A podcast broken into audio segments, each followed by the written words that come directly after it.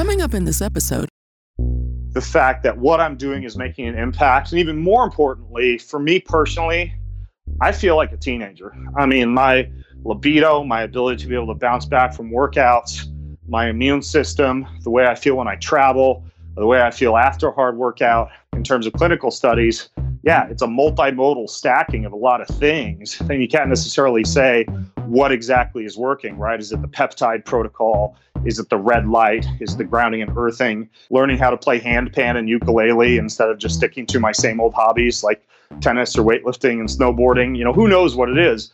But ultimately, you know, I, I think when you stack a lot of these things, uh, you do see a profound impact in terms of the way you feel biologically. Welcome to the HVMN podcast. What we do with our bodies today becomes the foundation of who we are tomorrow. This is Health via Modern Nutrition.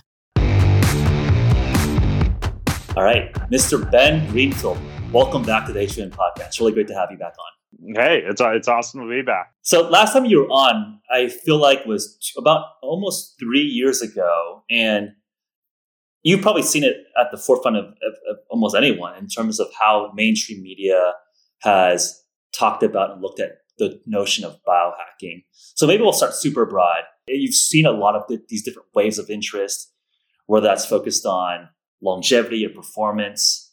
What do you make of uh-huh. the last couple years when we have folks like Jack Dorsey, a, a popular podcast with him, who who has who has an eating disorder apparently? yeah. So I want to just get your get your sense in terms of the evolution of how mainstream media portrays our general space here. How much science and credibility has evolved over time.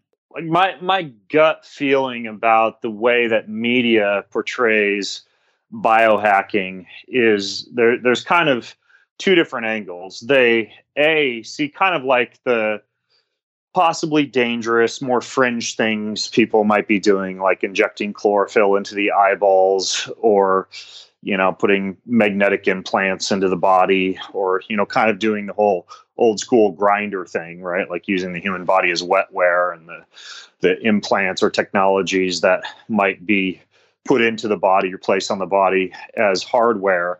And they'll use that as like a sexy story to point out the, the dumb things that people do, like whatever self-inflicted CRISPR gene editing and, um, and, and almost like you know, paint biohacking as being comprised of a bunch of freak, mostly male technology enthusiasts who are out harming themselves by doing unnatural things to their bodies. And as you and I both know, I mean, like that's a pretty small subset of the biohacking population these days.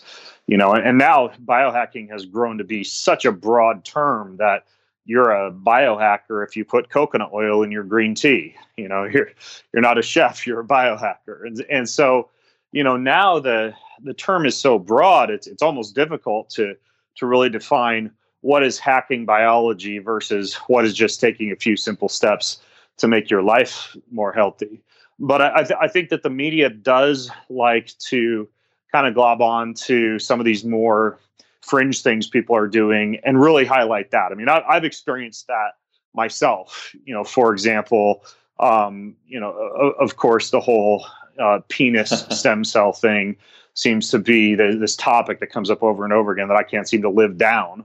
You know that that I that I you know did a did a stem cell protocol for my penis, which is something that's been done for years for things like erectile dysfunction or Peyronie's disease. But because a, a, healthy young male happened to try it out to see what would happen in a healthy person who did it, you know, the media just takes that and runs with it.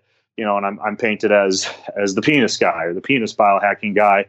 And you know that it, it's interesting because I'm doing so many other things to optimize biology and health span and lifespan. You know, from red light therapy to cold thermogenesis to mitigation of carbohydrate intake, et cetera, et cetera. But that's that's what the media kind of kind of clings to is anything that's that's either controversial or, or, fringe or would make for a sexy story. That's really just how the how the media works. So so that that's one thing is that you know we tend to see the portrayal of biohacking really being almost like unfairly shifted towards a portrayal of a bunch of crazy people out doing crazy things to their bodies. Now, on the other hand, on the flip side, we tend to see a lot of people who are health enthusiasts and who care about their bodies doing what, again, now that the term biohacking has become a very broad term, things that in older times would have just been considered ancestral practices or even religious practices or spiritual disciplines, like take fasting, for example. You brought up Jack Dorsey, right? Who is, I think, currently eating one meal a day and using compressed feeding windows. And that's not necessarily something that flies in the face of human biology or even some ancestral eating patterns, you know, having one to to you know maximum three feedings per day versus snacking and grazing all day long but you know when someone's doing something natural like that and it gets out in the media especially when they're a public figure you know the the media you know they turned around and portrayed that as jack dorsey has an eating disorder. And this is going to be dangerous for people who might not be able to get by on just one meal a day. You know the reporter probably doesn't realize that one meal a day is like you know a huge ribeye steak with some roasted carrots and half a bottle of red wine and maybe some dark chocolate coconut ice cream afterwards. And you know, it's, it's one meal a day. you know, yeah. The pe- yeah, the people who successfully do it treat it as though our, our ancestors would have. You know, when coming upon a a hunt or a kill in the wilderness, you eat a lot of food and then you're off foraging again for a long period of time, perhaps with long periods of time not eating between those meals. And you know, but but it's very simple for the media to take something like that and run with it. Or let's say something like um, you know full body sunlight exposure, full body infrared exposure for collagen or elastin production, or even you know when used on the gonad, something like increased you know mitochondrial activity of the Leydig cells in the testes. You produce more testosterone. You know we know there's there's research going back. I think it's all the way back to the 30s or the 40s, showing that you know full body sunlight exposure is actually a pretty beneficial tactic or strategy or practice. Um, and yet we see the media just absolutely, you know, seeming seeming to make a huge deal out of people who might be um, out, whatever, sunning their perineum or using big red light therapy devices. That, that or, big meme, I think, over the winter holidays, right, where there's uh, there's yeah folks like shining, you know, like I guess spreading their legs in the sun, right? Uh, what were they right. like butt lighting or butt butt something yeah, like for peren- perineum tanning, and that, that's not that's not a practice that I necessarily engage in, but I do make sure that I get you know a level of sunlight exposure per day without sunscreen that many folks in media and even many physicians would say is going to increase my risk for skin cancer, which it doesn't. It actually decreases your risk for skin cancer. Frequent low dose exposure to UVA and UVB radiation as a as a hormetic stressor can protect you from skin cancer. And the similar thing could be said for for infrared or or uh, red light therapy. And so, I, the broad answer to your question is basically the media takes fringe biohackers doing dumb or slightly risky things and paints with a broad brush as that being a definition of, of biohacking in general. And then they also take ancestral tactics that people are now returning to and paint that as being some kind of also advanced dangerous biohacker disorder when in fact we're simply trying to overcome some of the evolutionary mismatches that we now encounter in, in a post-industrial era. So, you know, re- really, in my experience, those are those are two ways that I've seen the media portray biohacking. Yeah, I think that's well said. I want to reflect on those two points in the sense that I empathize with folks in the political world talking about fake news in terms of just having these narratives that they want to tell that describe some niches that will drive clicks. Um, exactly. I think with with Jack Dorsey, I think you actually connected me with him around uh, fasting, and the New York Times wrote a crazy article about him on your podcast, talking about basically starving himself. And when you actually look at the science, it's actually quite justified by the literature. People, you know, sitting in a journalism room just want to tell these fantastical stories. But my sense is that it's driving broader awareness. I feel like the communities and the interest in these topics are bigger than ever, right? Uh, and I would say that what I've seen over the last five years has gone from kind of like much more performance, niche, nootropics, or microdosing LSD stories to then talking more about fasting and more ancestral practices. And I would say that within the last year or so, a lot of it's focused now around anti-aging and longevity. You really are tying ancestral best practices, things like fasting, but also more I guess, speculative things like grounding, earthing, plant based medicines, meditation. Um, but you also are very cutting edge with things like stem cell injections. And some of those things are so cutting edge that you, we really don't have randomized controlled trial data or a gold standard clinical trial on some of these interventions. So I'm curious as you assess all these biohacks, all these interventions, how do you think about the level of evidence for you to try versus you recommending? How do you synthesize and put this together in a, in a, in a holistic framework? Yeah, I have two thoughts. The, the first is, you know, early in your question, you kind of alluded to this idea of really a large part of this being an attempt to simulate a more ancestral experience in a largely industrial era. And so when we look at a lot of these biohacks, we're simply taking what we normally experience in nature and kind of fighting that uphill battle against all these evolutionary mismatches we're surrounded by to simulate that in our offices or in our homes. So, you know, sure, you could go outside barefoot or lay on your back with your shirt off in a park and be soaking up the negative ions that we know the earth delivers. But if that's not something that you're able to do, you can, you know, purchase some biohacking device like a grounding mat or an earthing mat or a pulsed electromagnetic field device set at, you know, 7.8 hertz or so and deliver those same frequencies when you're asleep, you know, eight floors up on a high-rise condo or standing in your office in which you you're not even on a ground floor with a conductive concrete surface.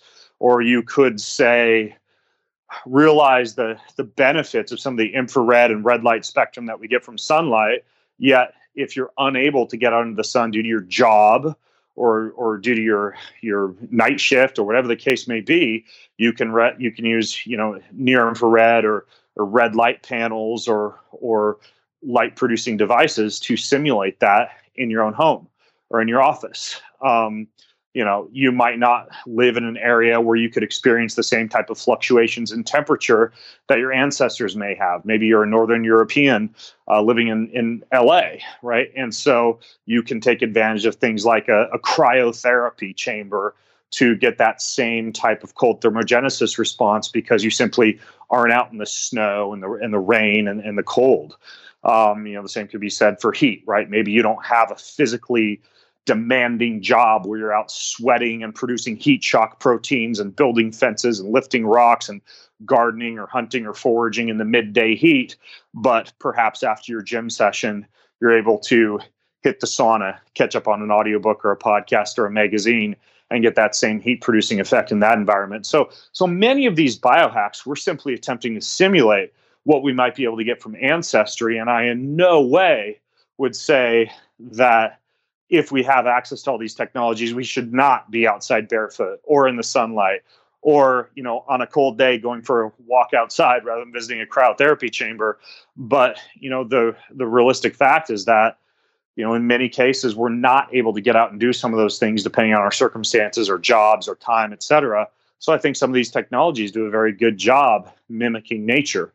Now my my second thought regarding your question is it is true that the the issue with some of these biohacks is that there aren't any randomized clinical trials or good controlled human trials on um, let's say something like you know what would happen if a if a healthy young male were to inject stem cells into his genitals. You know in a case like that sometimes you have to look at the existing literature on you know less well populations who have done something like that and, and establish any risk parameters after reviewing the literature. And you know in other cases when we're talking about let's say anti-aging and longevity in many cases we're looking at multimodal approaches right? It's very similar to like you know dale bredesen's book end of alzheimer's. It's difficult to build a, a, a large robust human clinical study around his approach which has been proven to be beneficial anecdotally, but involves hyperbaric oxygen, fish oil, ketones, you know, vinpocetine and other blood flow enhancers, intermittent fasting, uh, you know, infrared and, and near light frequencies, uh, you know, intranasally or over the head, you know, all these different modes that when stacked are effective, but when in isolation don't appear to be as effective. And so if you look at anti-aging and longevity, sure, we, we know if you increase your sirtuin intake, your NAD intake. Uh, you know, pay attention to your mitochondrial health and you know, perhaps even use peptides, you know, such as epitalon or MOTS-c or humanin as calorie restriction mimetics, and use something like exogenous ketones to enhance NF kappa B pathways. Like we know that all of these things stack to address multiple mechanisms that contribute to aging, yet there's not any big studies that stack them all together and say, well, here's what happens in humans, you know, from the age of 30 on up to 90 when using these strategies. So there is quite a bit of extrapolation that occurs. And, you know, as simple as it might seem, you know, for me, once I've looked over the data on any given strategy, whether it's photobiomodulation or ketosis, and I've evaluated any risk for those, you know, at, at that point, I'm pretty willing to try something out, but I won't make any claims that, you know, stacking these eight things together is going to have X effect because you simply can't say. What I can say is you can look at anecdotes, right? And you know, for me, coming from like the everything from you know Ironman triathlon to bodybuilding, and you know, deep dark forums where people are reporting on you know whatever what dosage of methylene blue worked for them, or you know, or how they felt when combining uh, intermittent fasting with cold thermogenesis for fat loss. You know, you're simply looking at anecdotes from collections of people who are talking about these things trying things out and seeing what works for you. But for me, it's always with the caveat that I do go to the literature and I don't just review the literature abstracts, but I dig into the full studies because, you know, for example, 80% of the research out there is done on male models, male human models, male rodent models, et cetera. And if I'm working with a female client who's asking me about whatever, a the appropriateness of a 16 hour intermittent fast for her and all the data shows that to be beneficial for men but then once you dig in there's some endocrine dysregulation that occurs with women you know then then you can you can actually be a little bit more precise with the application of the research and you know I, for for me it's it's a little tricky because a lot of these journals aren't open source and it can be get pretty expensive to get access to them i, I have one I probably shouldn't share it on air. Maybe I'll share it with you after the show. But there is one website that allows you to pretty much get free access to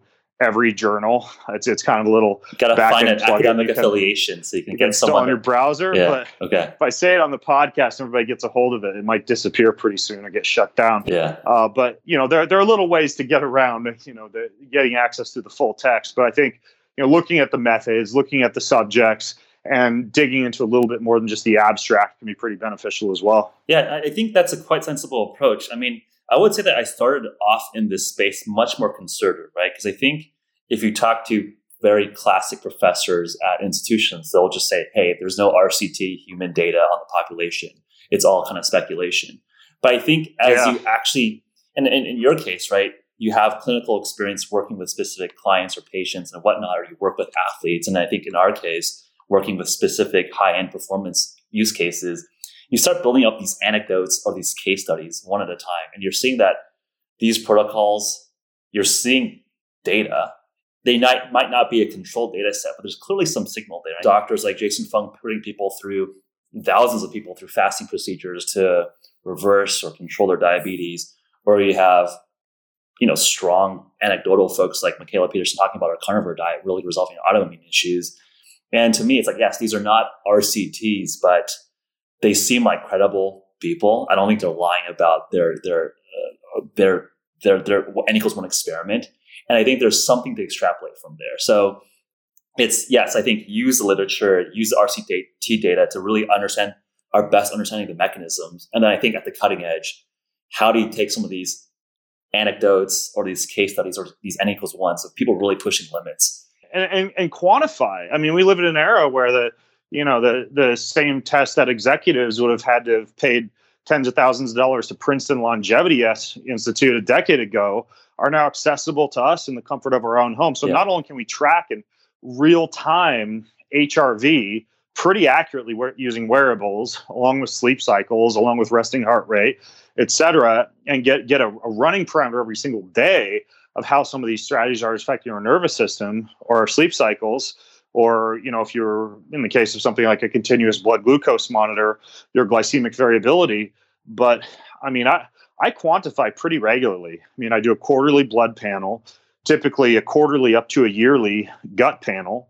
Um, I, I run my DNA pretty extensively through, you know, the increasing number of DNA analysis platforms that are out there. Um, I do a urinary hormone test on a quarterly up to a yearly basis. Yeah. I will typically do like a, a, blood micronutrient evaluation as well, like a NutrEval, about once a year. So I'm getting access to a lot of data. And anytime I throw in something really considerably new, like let's say I'm going to use uh, you know, like one of the things I talk about in my book are some of these telomerase activators, and I'm going to spend money on something like, you know, TA65 or TAM818. You know, those are not small investments. You know, I'll I'll I'll do something like a SpectraCell telomere analysis, use that protocol for a few months, and then retest to see if that's something that's going to stick with me. And at the same time, when I'm getting blood analysis of inflammatory markers or endocrine regulation or thyroid regulation it allows me to also see if there's any deleterious or negative side effects from those strategies. So I think quantification is really important too if you are going to treat yourself anecdotally and experiment with some of these things that don't have robust human clinical research behind them or, or randomized trials. Yeah. Again, I want to go back to like how do you integrate kind of the notion around we want to mimic our best ancestral practices, but obviously our caveman ancestors weren't using telomerase activators or sirtuin activators. Right. Is there a threshold that kicks off the evidence? Is there a hard fast rule for you? Is there a heuristic that you really focus on? Or is it case by case? You look at any specific intervention, you talk to the specific expert that's been studying this, and, and decide from there. It's it's the latter. Okay. The, the only heuristic that that that I address, you know, especially uh, for for people who reach out and like, well, what what do I choose? You talk about so many things. You know, where do I start? it's always with the foundational principles, right? Holistic nutrition and movement, and then uh, basically addressing the body, you know, very similar to what, you know, Robert Becker initially outlined in his book, The Body Electric, and, and which has since been, you know, fleshed out by everyone from, from, uh, Gilbert Ling to to Michael Hamblin and, and a lot of these researchers who who look at the electrical potential of the human body that you can find a you know a lot of really good studies behind. But this idea of treating the body as a battery, I think if you have nutrition and movement down, you then move on to basically some of the things I already mentioned grounding and earthing, sunlight and photonic energy, heat, cold, water, and minerals. Those are essentially the six variables that are the most important in terms of maximizing the electric potential of the human body, maintaining a negative charge within the cell, positive charge outside the cell, maintaining proper movement of fluids throughout the body. And and I really think that's that's the place everybody should start. Once you've got those foundational principles in place, nutrition, movement, earthing, grounding, light, heat, cold, water, and minerals, then you can move on to some of these more advanced parameters, like let's say, you know, uh, uh NAD IVs or the use of of peptides or you know some, some of these other more more fringe or more expensive things but i think you always have to start with the foundational principles. Yeah i think that makes a lot of sense. I mean one thing that i've been puzzling a lot about is this notion what i call the human zoo that most of us living in a modern culture essentially are in boxes our house our office maybe our gym. You have these three boxes that you just commute between with a smaller box and right. all these things that you're or, talking or, or, or tubes if it's an airplane. It could be a tube. Right. And a lot of the things that i think you're talking about essentially just pull you out of that context. I mean you're basically on a treadmill right now. So you're not just on your butt talking to on a screen you're actually doing some sort of ambient physical exercise at probably zone one, zone two, just chilling. But like gonna you're gonna put in 60, 90 minutes of cardio. I'm in zone four right now, bro. There's lactic acid coming out my pores. You're you're crushing me. Yeah. I've been curious about uh, just around the cultural and media perception, and I think you touched upon this was this notion that it's all just a bunch of alpha males or a bunch of men doing biohacks. Uh, this is like a bro culture and you're referencing some of your female clients. And I think that's like actually an astute point that yes, most clinical trials are done in human men. Mm-hmm. That's an interesting topic in terms of how we update research culture. It's usually human white men done in, you know, in institutions there might be you know sex differences and, uh, and, and, and well it's, it's also right right now last time i checked it's like 65 to 70 percent of the researchers also are men Yeah, so I think it's interesting from a, I think commentary on how we maybe provide advice or, or advice to fix the systems. But I'm just curious in terms of is this like a tech bro movement? I mean, what do you see from the ground up? I think you know we're referencing this a little bit before, but you know, I would say a, a lot of women are just as interested, if not more interested, in a lot of these techniques and behaviors. And in someone, in some sense, the women were the original biohackers, having to track their hormonal cycles, their periods, and try to like yeah. figure out their nutrition and not have cramps and whatnot. So again, like there was a nice uh, Sunday Times London article describing you as an alpha male of alpha males.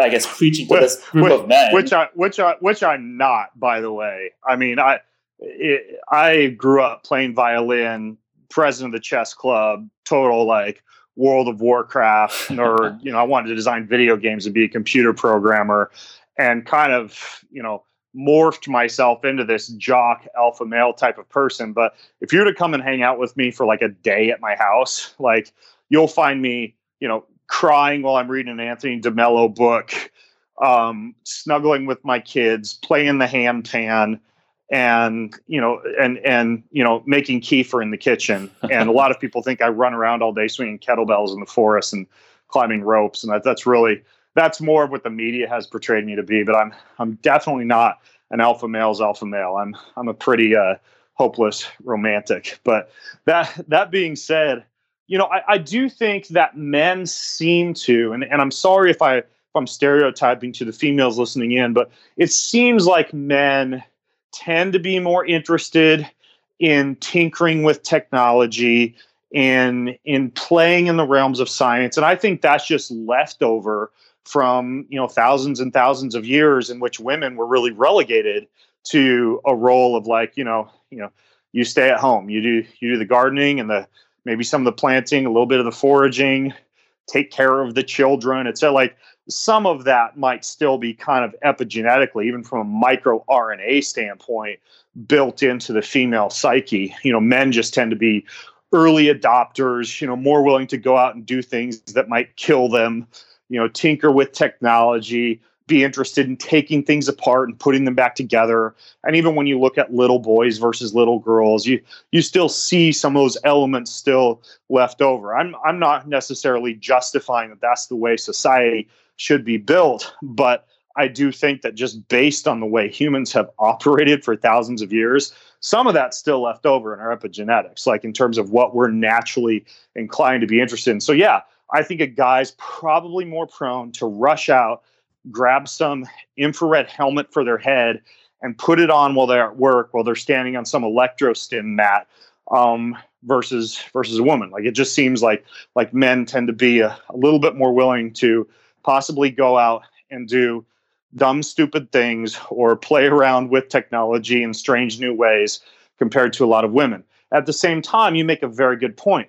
Um, you know this whole world of of biohacking has a really unique kind of like female potential bent towards it you know in terms of everything from urinary tracking for progesterone and, and lh to determine fertility cycles to altering your exercise your lifestyle and your nutrition based on which of the four phases of, of your cycle that you're in to you know really addressing some of these some of these parameters Eh, that that are unique to females. You know, even even intermittent fasting protocols and compressed feeding windows. We know women, based on the the down regulation of kisspeptin hormone in response to about 12 hours of intermittent fasting, tend to see some decreases in gonadotropin releasing hormone, luteinizing hormone, follicle stimulating hormone, fertility, bone density, etc. Especially if they're lean and active with extended fasts, right? So a lot of these these biohacks are going to change from a female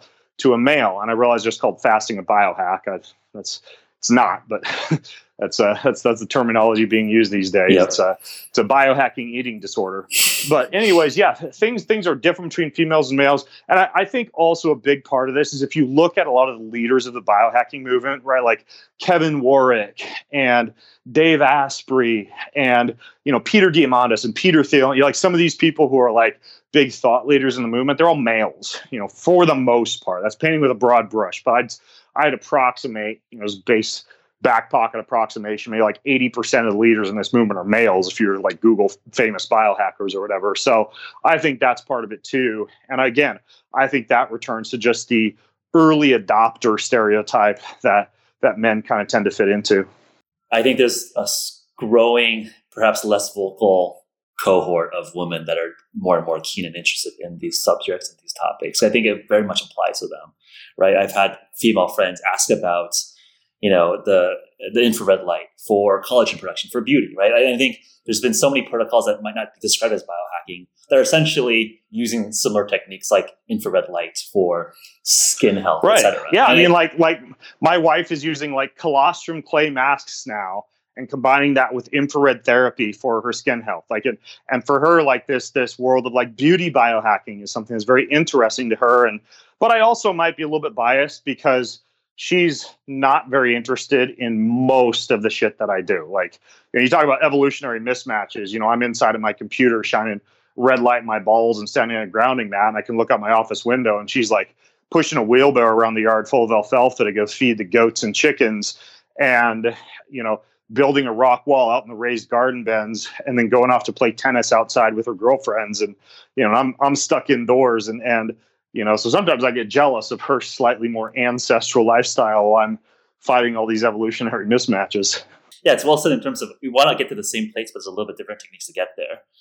One another point that i thought was interesting from the sunday times article was this notion that beyond just being a coach and a thought leader in terms of just like kind of the physical interventions around you know nutrition sleep fitness it's also the emotional and almost i would say the almost like establishing a philosophical framework for other people. Podcasts are becoming increasingly more and more popular, like these long form conversations. You see David Goggins. I think you're a good example as well of just having a certain aesthetic of how to live a well lived life. And to me, it feels like these influencers, these folks on YouTube, these podcast hosts are replacing what used to be the pastor or those these religious figures, religious leaders that were used to be part of our normal everyday life. Right? Religion has become less important in terms of establishing a philosophical framework how to live a moral, well-lived life. I see like a trend of these YouTubers or influencers, these podcast posts coming in, kind of filling that gap and void. Mm-hmm.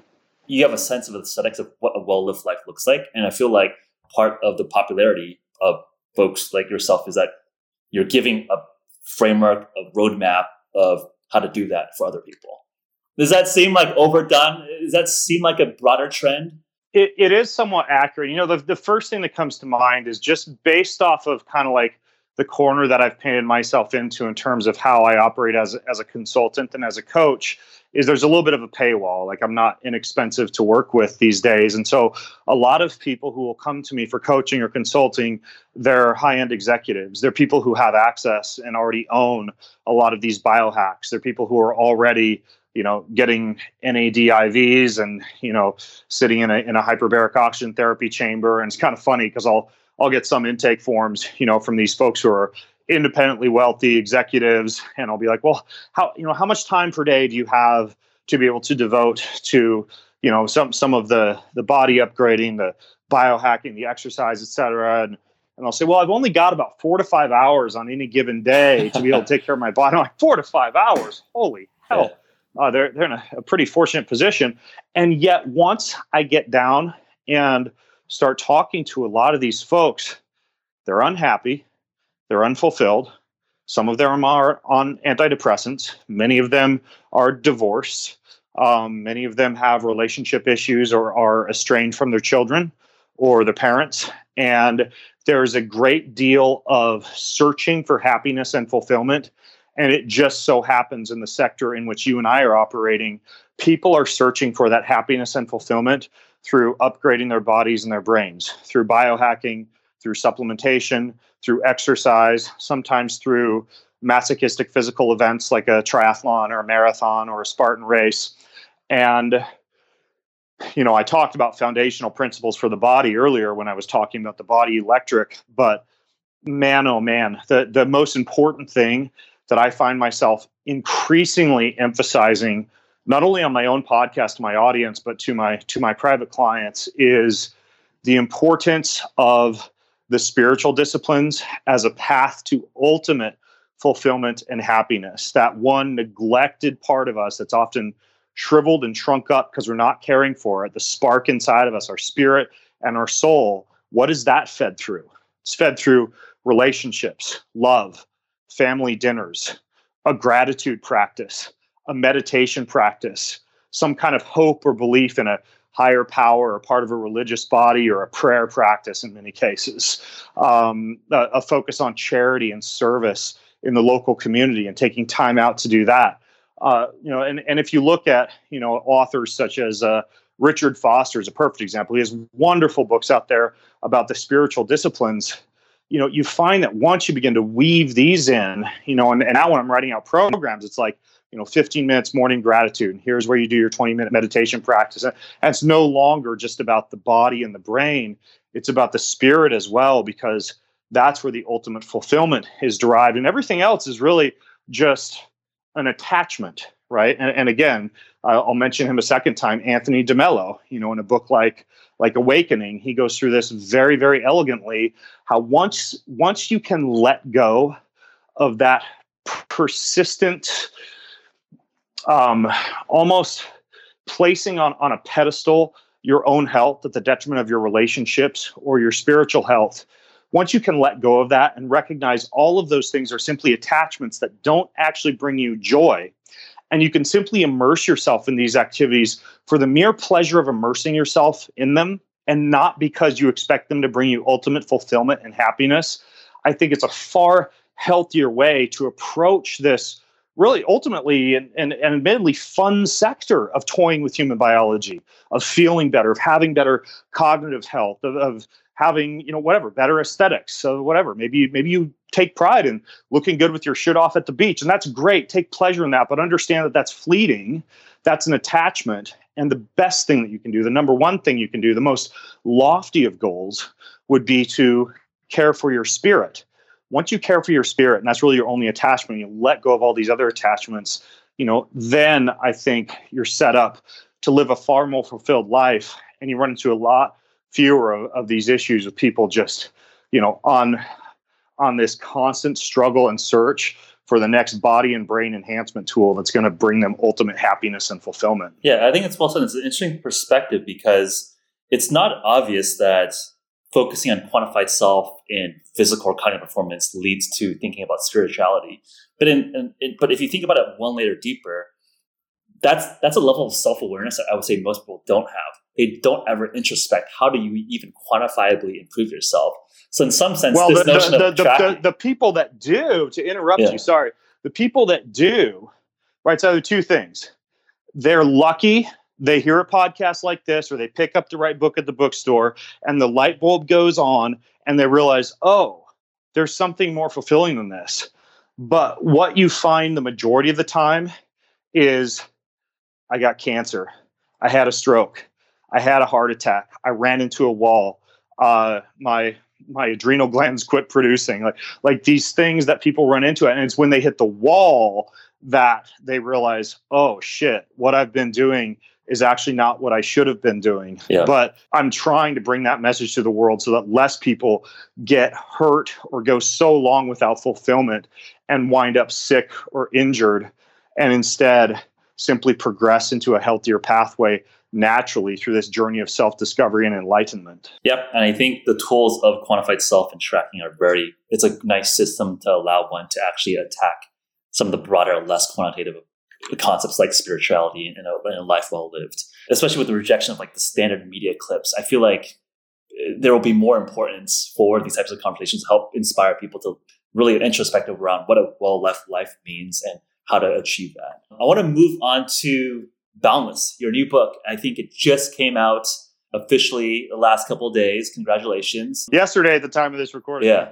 What inspired you to make this latest edition uh, of the book? And then I think there's a number of a lot more technical things that we can kind of dive into. I already have some audience questions on specific little little advices and little little measurements ready. Look, when I shot this book to all the big New York publishing houses, everybody turned it down because I wanted to write a comprehensive human blueprint on mind, body, and even spiritual optimization. And also include, you know, fringe things like, you know, sex, orgasm, psilocybin, LSD, you know, a lot of these things that that some people also kind of steer clear of or want to dumb down. Then it really is just like a, a cookbook for the human body, brain, and spirit, you know, for immunity, gut, digestion, performance, fat loss, you know, anti-aging and longevity chapters like 180 pages in and of itself. And then I took all the all the work that got cut, you know, over 450 additional pages, put them on the website for people to be able to access, along with over 3,000 scientific references, every article, every podcast, every book that I recommend for people to take a deeper dive in anything that they discover in it. So far, the initial feedback is people are getting out of it exactly what I wanted them to get out of it a big, fun adventure that you can use for years to come to optimize yourself. Very cool. One of the interesting taglines associated with the launch of the book is that you've successfully biohacked or optimized your biological age to nine, and your chronological age is 40. So, what does that exactly mean? What kind of telomere or epigenetic test or, or biological clock are you doing yeah. to actually uh, assess that nine nine year old uh, self. That that was actually something that appeared not in my book, but in that Times article from the UK, uh, which which uh, had a lot of interesting claims in it that, that weren't necessarily true. You know about giant bottles of LSD in my refrigerator down around where the kids could grab it, and uh, and and me. Uh, you know, popping a bunch of Viagra when visiting Harry Potter with my kids and turning beet red. Like some of this stuff was uh, was taken way out of context, uh, including the fact that I'm 38 uh, chronologically, okay. not 40. Uh, and the analysis that I ran was uh, one of the more accurate telomere analysis. There's a lot out there like life length and TeloYears, but SpectraCell is, in my opinion, the most accurate right now in terms of the way that they're analyzing telomeres. And that shows a biological age of nine in terms of telomere length. But admittedly, all the telomere analysis are looking at a small collection of cells not necessarily at the telomere length of every cell and every organ in the human body. And all it is is an approximation. I think that the newer Horvath clocks of actual DNA methylation are more accurate, but those right now, I, I actually am waiting back on the results from a Horvath methylation clock study that I did. Uh, it was over a month ago, so I should be getting the results back soon. That more kind of like predicts timeline of life and you know when you're when you're going to drop dead, basically.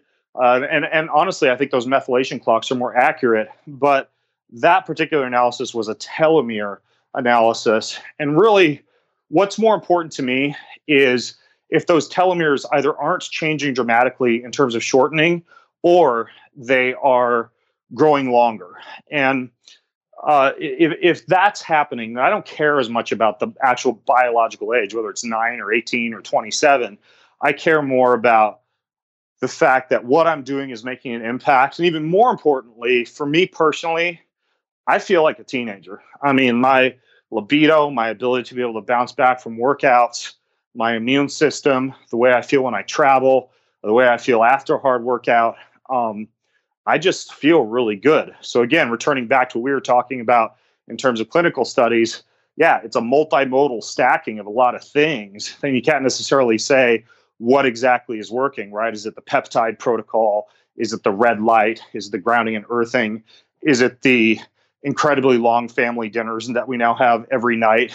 Is it, you know, learning how to play handpan and ukulele instead of just sticking to my same old hobbies like tennis or weightlifting and snowboarding? You know, who knows what it is?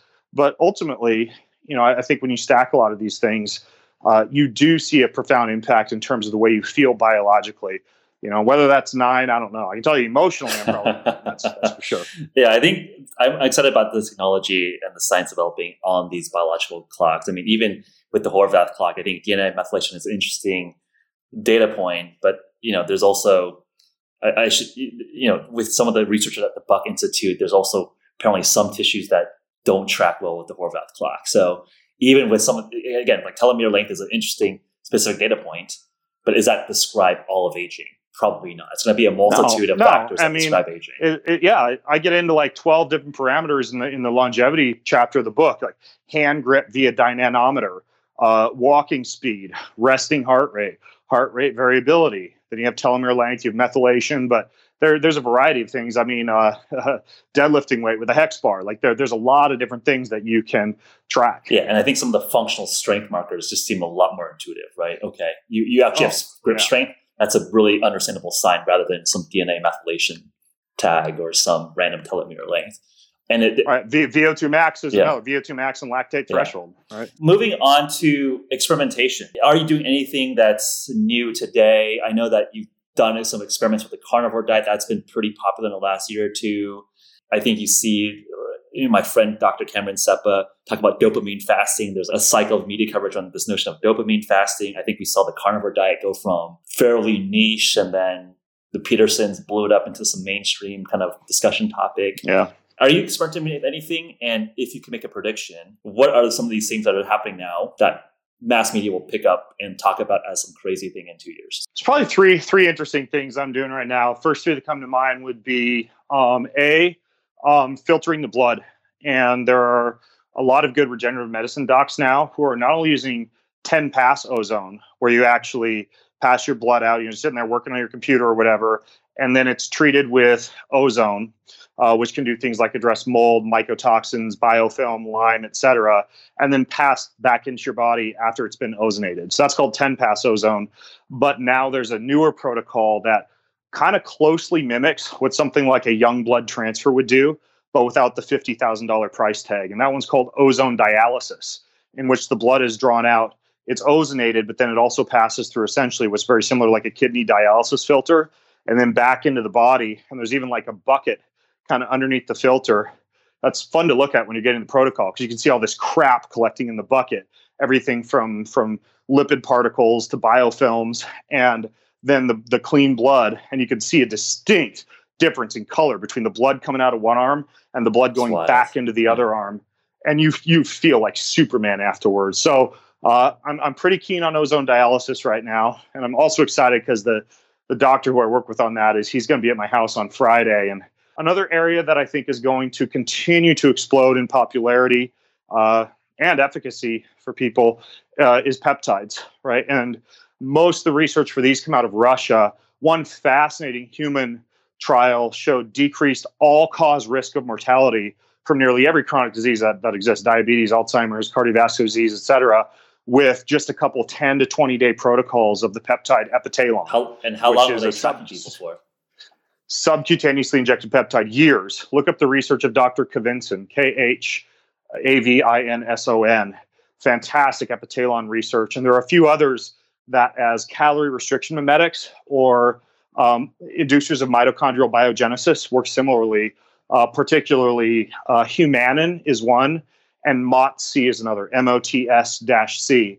There are peptides also for the brain. I used one this morning uh, because I was up till about 3 a.m. last night with this book launch, you know, just putting out fires and taking care of everything. And we know that lack of sleep can induce some blood brain barrier leakage and decrease integrity of the blood brain barrier. And there's there's one thing that really helps with that barrier, and it's a transdermal peptide you apply in your carotid arteries on the other side of your neck called dihexa. There's one also that acts similarly that's administered intranasally very useful for TBI, for concussion, as a nootropic, et cetera, called Semax.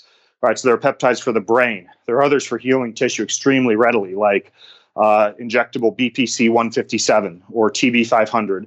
The former for inflammation, the latter for uh, things like collagen, elastin fibers. And this whole world of peptides, I think, is very exciting. A lot of really good docs now are getting certified through something called the International Peptide Society, and you can now go there, find a directory of practitioners who are well versed in peptide protocols and who have access to actual amino acid sequencers for peptides, which is important because most of the cheap stuff you buy online is basically created by feeding E. coli a certain medium, and then essentially the, the E. coli are, are pooping out peptides. And, and the the reliability of those and the actual accuracy of the amino acid sequence is questionable.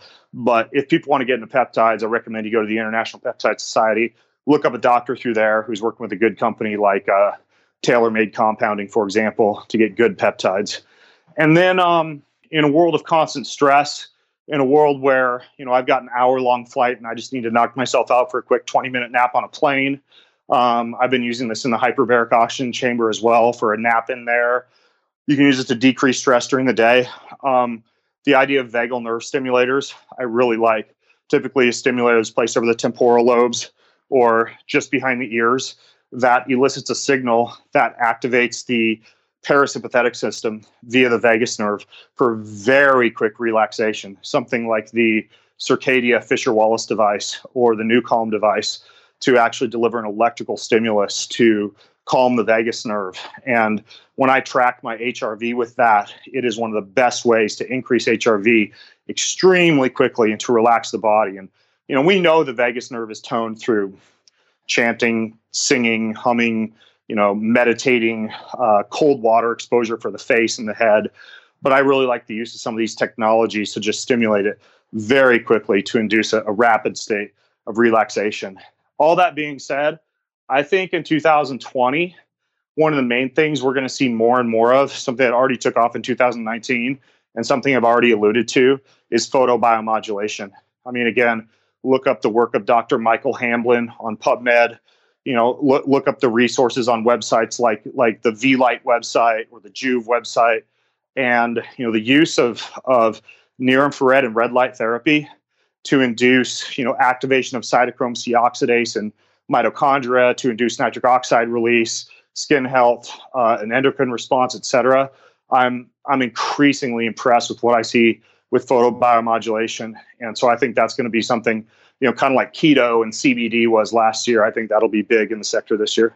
All right, we'll put that down as prediction. I think that's a pretty good one. Um, I know we're out of time here, so we got the Boundless book.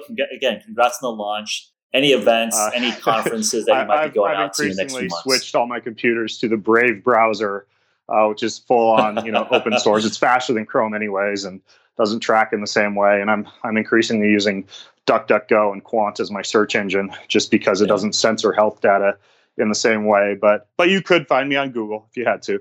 Uh, the book's at boundlessbook.com and my website. Most of my social media handles are Ben Greenfield Fitness. All right. Thanks so much, Ben. Thanks for uh, being back on and a lot of food for thought here. I'll be back on soon. Awesome. Thanks, man. If you're interested to learn more about HVMN, visit www.hvmn.com slash pod. Thank you for tuning in.